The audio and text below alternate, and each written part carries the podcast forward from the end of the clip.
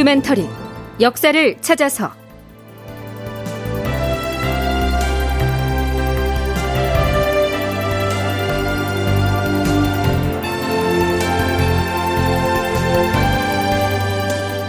제 1036편 광해군의 고민 정인홍을 어찌할 것인가. 극본 이상락 연출 조정현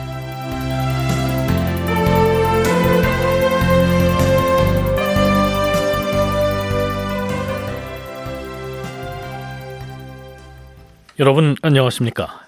역사를 찾아서의 김석환입니다. 광해군 2년 7월 16일 광해군은 그동안 확답을 미루어 오던 오현 종사를 드디어 받아들이겠다고 허락합니다. 즉 김굉필, 정여창, 조광조, 이연적, 이황 등 다섯 유학자들의 위패를 공자의 사당인 문묘에 모시기로 확정한 것이죠.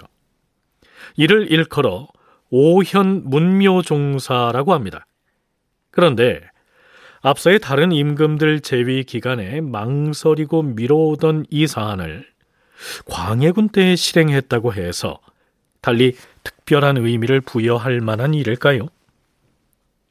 오현 종사를 결정하고 나서 이틀 뒤 예조 판서가 광해군에게 고한 다음 얘기를 들어보시죠. 주상 전하, 드디어 전하께서는 그동안 신들이 대신과 의논하여 올린 오현 문묘종사의 주청을 윤화하셨사옵니다. 몇 년 동안 온 나라의 백성들이 그리도 바라던 일이 전하께서 즉위한 초기에 완성하게 되었으므로 서울과 지방의 모든 백성들이 사기충천하여 서로 경하하고 있사옵니다. 이는 실로 세상의 도를 북돋우고 전하의 지극한 다스림을 만회하는 큰 기회가 될 것이옵니다. 신이 예를 담당하는 예조 판서의 자리에 있는 동안에 역대 없었던 성대한 일을 만났으니 기쁘고 감격스러움을 어떻게 표현해야 할지 모르겠사옵니다. 이제 종사하는 의식을 지금 속히 거행해야 되는데 그 절목에 대하여 상고하고자 하오나 처음 있는 이름으로 근거로 삼을 전례가 없사옵니다.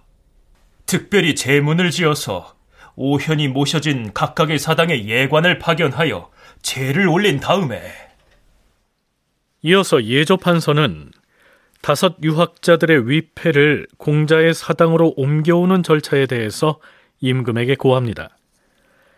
자, 이 예조 판서의 흥분된 목소리를 통해서 가늠해 볼 수 있듯이 그동안 선대 왕들이 하지 못했던 오현 문묘 종사를 이때에 이르러 해냈다는 것은 광해군의 크나큰 치적으로 기록할 만한 일이었습니다.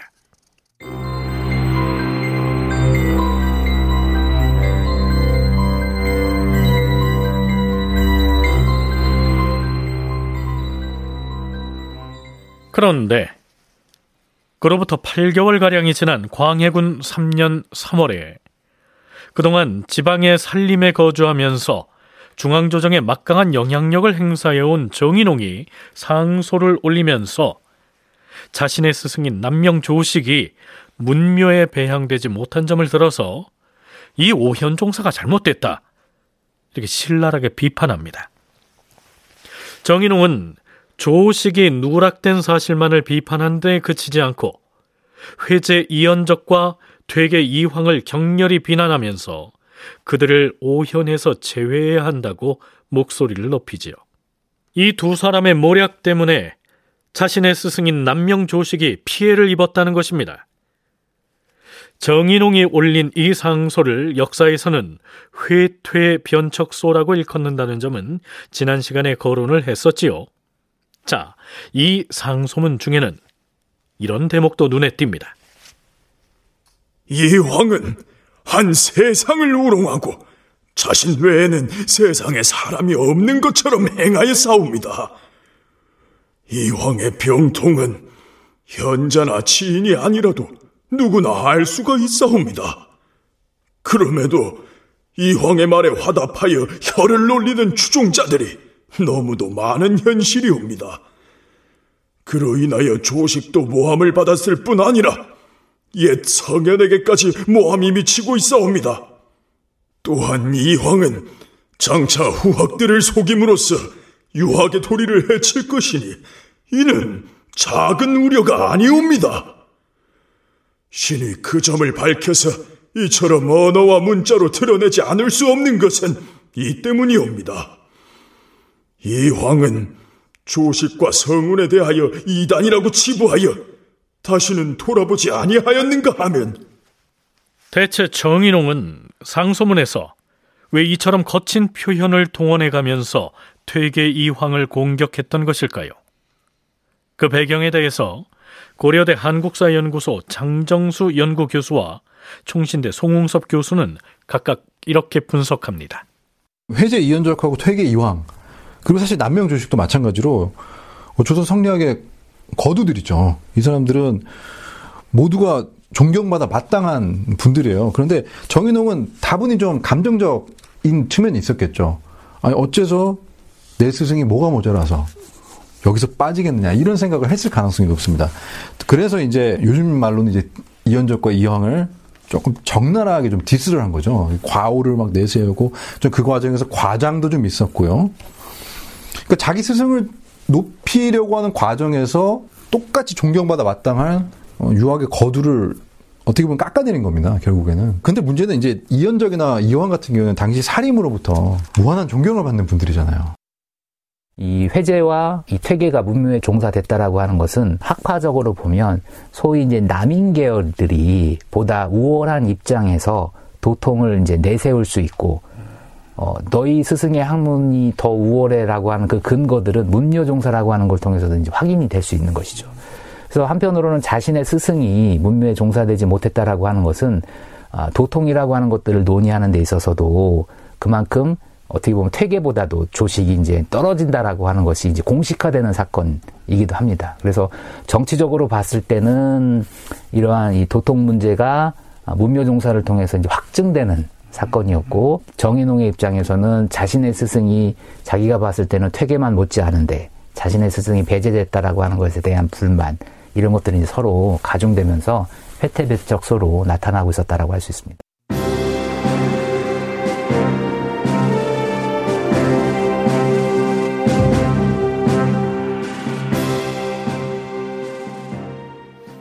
평소 같다면 이황과 이연적을 그처럼 대놓고 공격하는 내용의 상소가 올라갔다면 그 상소를 올린 사람이 누구이든 간에 대관에서 벌써 들고 일어났어야 했는데 사관원에서도 사헌부에서도 열흘이나 지나도록 아무 반응이 없습니다. 그 대신 왕명의 출납을 맡아보고 있던 국왕 비서기관인 승정원의 승지들이 일단 나서죠.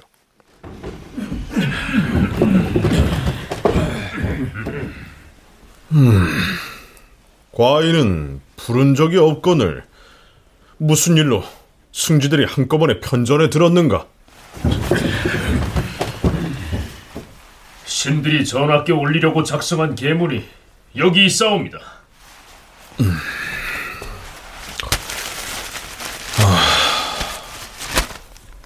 정인홍의 상소에 대한 계문인 듯한데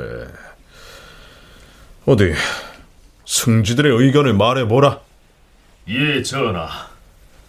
우찬성 정인홍이 올린 상소문을 보건대 그는 어진 선비였던 이황이 일찍이 자기 스승인 조식의 병통을 논한 일 등을 거론하면서 불같이 화를 내고 있사옵니다.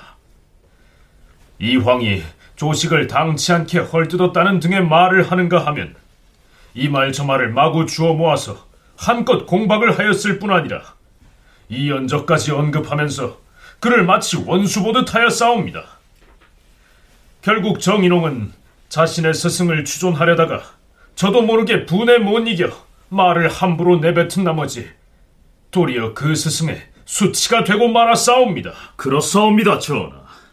신들이 일찍이 듣건데 이황은 조식과 더불어서 비록 왕래함에 어울리지는 않았으나 조식의 행실과 절기를 칭송하고 그의 훌륭한 점을 취한 것이 잠옷 깊었사옵니다. 그러므로 이황의 서찰 가운데에는 내가 조식과 더불어 정신적인 교분을 나누은 지가 이미 오래이며 평소 그를 깊이 흠모하였다. 오늘날 남방에서 가장 우뚝한 선비로는 유독 이 한 사람을 꼽는다. 이런 내용이 들어있었사옵니다. 이황만 그렇게 말했던 것이 아니라 조식 또한 일찍이 이황에게 보낸 서신을 통해서 평소 존경해온 마음이 하늘에 있는 북두 칠성만큼이나 크다. 이렇게 말한 바 있사옵니다. 그럼에도 정일홍은 이황이 조식을 엉뚱하게 모함하고 헐뜯었다고 비난하고 있사옵니다. 이황이 조식을 향하여 노장 사상이 학문의 병통이 되었고 중도로서 기대하기 어렵다라고 했던 것은 조식에 치우친 점과 병통이 되는 점을 논한 것에 불과할 따름이지 조식이 벼슬을 하지 않은 일을 가리켜서 말한 것이 아니옵니다. 대체로 중용의 지극한 덕은 성인이 아니고서는 갖추기가 어렵사옵니다. 이를 두고 엉뚱하게도 거짓을 만들어 헐뜯었다고 말할 수는 없는 것이옵니다. 만일 정인홍이 이황이 자신의 스승과 서로 좋게 지내지 못한 점이 있었던 것을 이유로 이렇게 불만을 이야기하는 정도라면 그럴 수도 있을 것이옵니다. 그러나 이황은 식견이 투철하지 못했다느니 자기만의 욕심에서 벗어나지 못했다라고 한 것은 정작 정인홍 자신을 말하는 것이었사옵니다.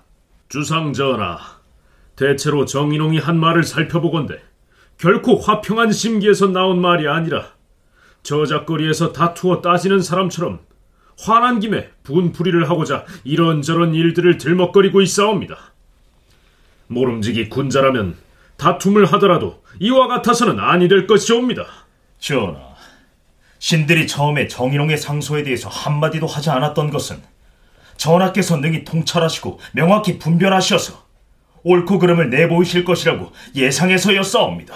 그렇사옵니다.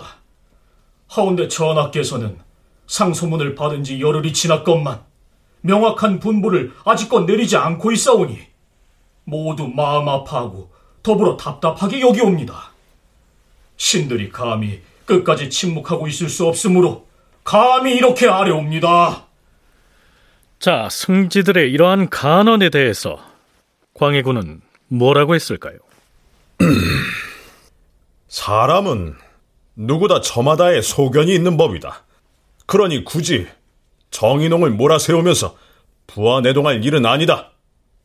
더구나 과인이 아직 그 차자를 내리지도 않았는데 승정원이 이에 대한 계문을 올리는 것은 너무 이른 것이 아닌가? 정인홍이 회퇴의 변척소를 올린 지 열흘이나 지나도록 대간에선 아무런 반응이 없었다는 점을 앞에서 짚었는데요. 그럴 수밖에 없었습니다. 왜냐하면 승정원에서 접수해서 올린 상소문을 임금인 광해군이 붙들고 있으면서 내리지 않았기 때문에 비변사의 대신들은 물론이고 사헌부 또 사간원에서는 그 내용을 알 수가 없었기 때문입니다. 고려대 한국사 연구소 장정수 연구 교수의 얘기 들어보시죠. 그 상소를 어, 올렸을 때 이것을 내리지 않았다는 얘기는 결국엔 이것을 어, 논의하지 않겠다는 거거든요. 사실 상소를 내린다라고 하는 것은 비변사 쪽으로 내린다는 얘기입니다. 그래서 거기에서 대신들하고 관련 이제 신하들이 그것을 이제 논의를 해야 되는데 더 이상 얘기를 진척시키고 싶지 않았다라는 해석이 가능할 것 같습니다. 총신대 송웅섭 교수는 정인홍의 상소문을 붙들고 있으면서 고심을 하고 있는 광해군의 심리를 이렇게 분석합니다.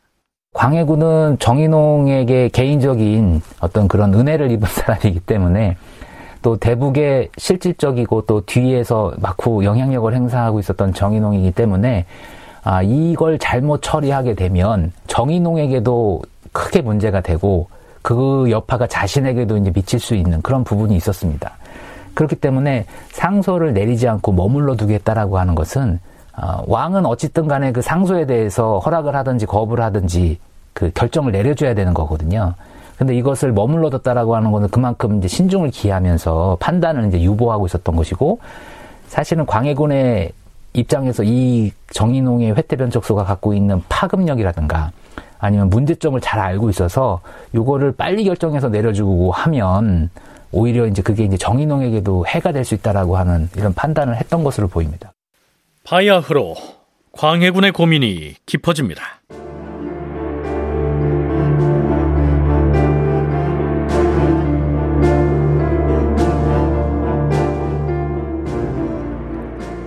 아참 그런데요. 승정원의 승지들이 정인홍의 상소를 비판하는 기문을 작성해서 광해군에게 전했다는 이 기사 말미에다 사관은 다음과 같은 해설을 덧붙이고 있습니다. 승정원에서 올린 계문은 동부승지 김상헌이 기초하였다.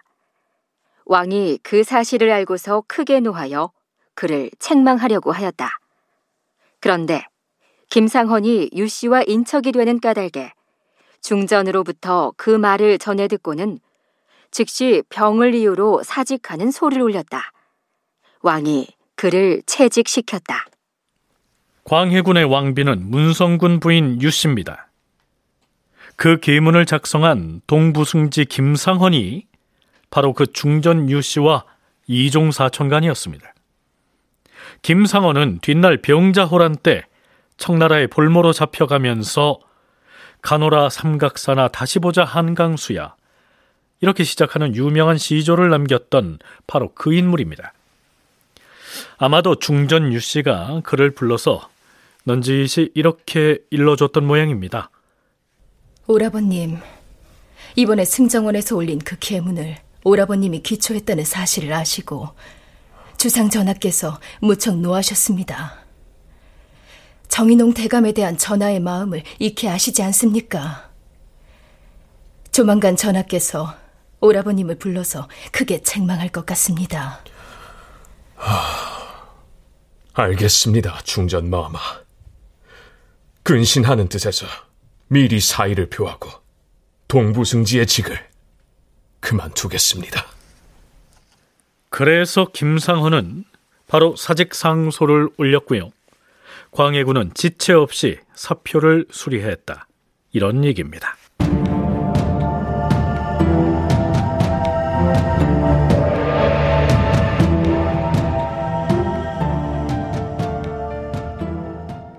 이틀이 지난 4월 10일 이번엔 성균관의 유생들이 줄지어서 상소를 올리는 등 심상찮은 움직임을 보입니다.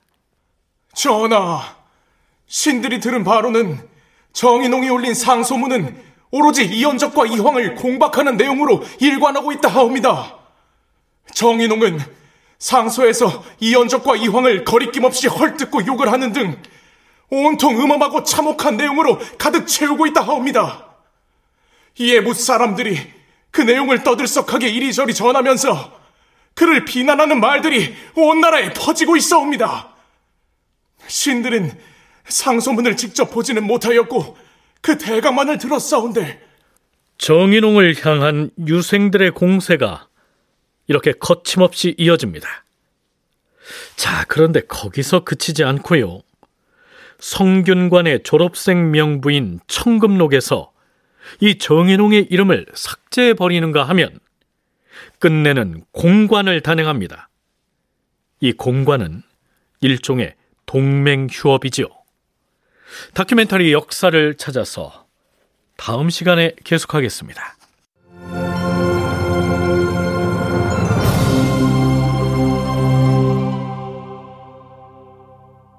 출연 장병관, 서정희, 김희승, 최연식, 이영기, 유선일, 정혜은, 송기원, 윤세하, 이창현, 박성광, 낭독 천송이, 해설 김석환, 음악 박복규, 효과 신철승 김성필, 기술 이현주.